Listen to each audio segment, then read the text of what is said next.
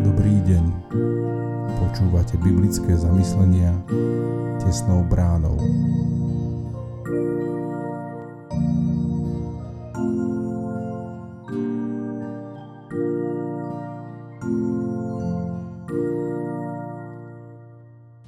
Dnes je útorok 11. oktobra 2022.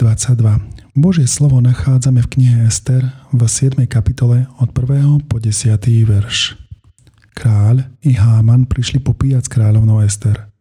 Na druhý deň, keď zasapili víno, kráľ jej povedal Čo je tvoje želanie, kráľovna Ester? Splní sa ti. A čo je tvoja žiadosť? Až do polovice kráľovstva sa ti splní.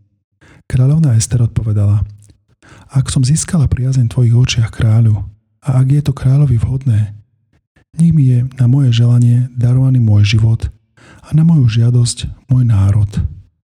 Lebo sme ja i môj národ predaní na vyhubenie, pobytie a na zničenie.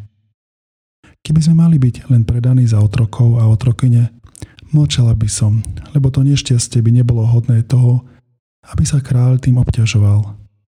Kráľ Ahašver povedal kráľovne Ester. Kto a kde je ten, kto hodlá takéto niečo urobiť? Ester povedala. Tým protivníkom a nepriateľov je tento zlomyselný Háman. A Háman zostal celý ohromený pred kráľom a pred kráľovnou. Vtedy kráľ v neve postal od popíjania vína a išiel do záhrady pri paláci. Háman stal, aby si vyprosil život od kráľovnej Ester, lebo videl, že kráľ rozhodol o jeho záhube. Keď sa kráľ vrátil zo záhrady pri paláci do domu, kde pili víno, práve vtedy Haman padol na ležadlo, na ktorom odpočívala Ester. Kráľ povedal, či azda chceš znásilniť kráľovnu za moje neprítomnosti v dome?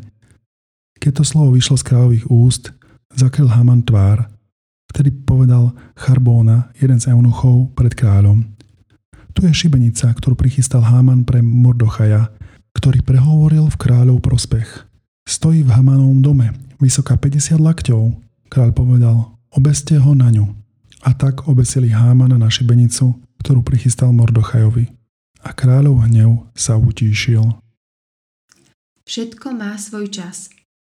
Keď sa Ester od Mordochaja dozvedela, akú záhubu im Háman chystá a že má zakročiť u kráľa v prospech Židov, najprv sa zľakla, kvôli prísnym zákonom na kráľovskom dvore no pôst a modlitba jej priniesli pokoj a múdrosť v tom, ako konať v prospech svojho ľudu. Neurobila to krikom, náhlivosťou, citovým vydieraním, ale v pokoji.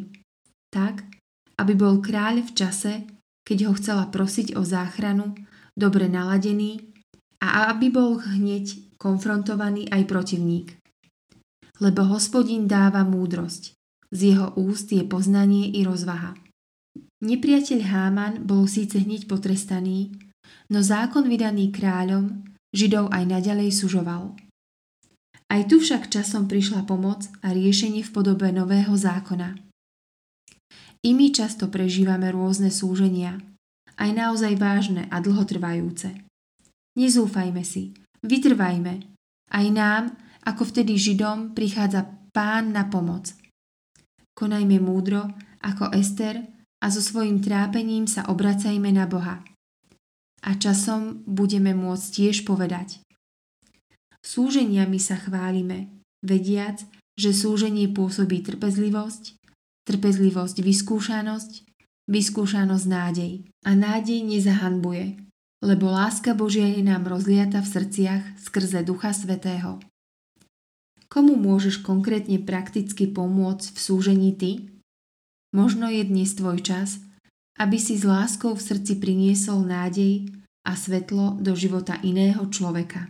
Zamyslenie na dnes pripravila Zuzana Šofránková. Modlíme sa za cirkevný zbor Skalica.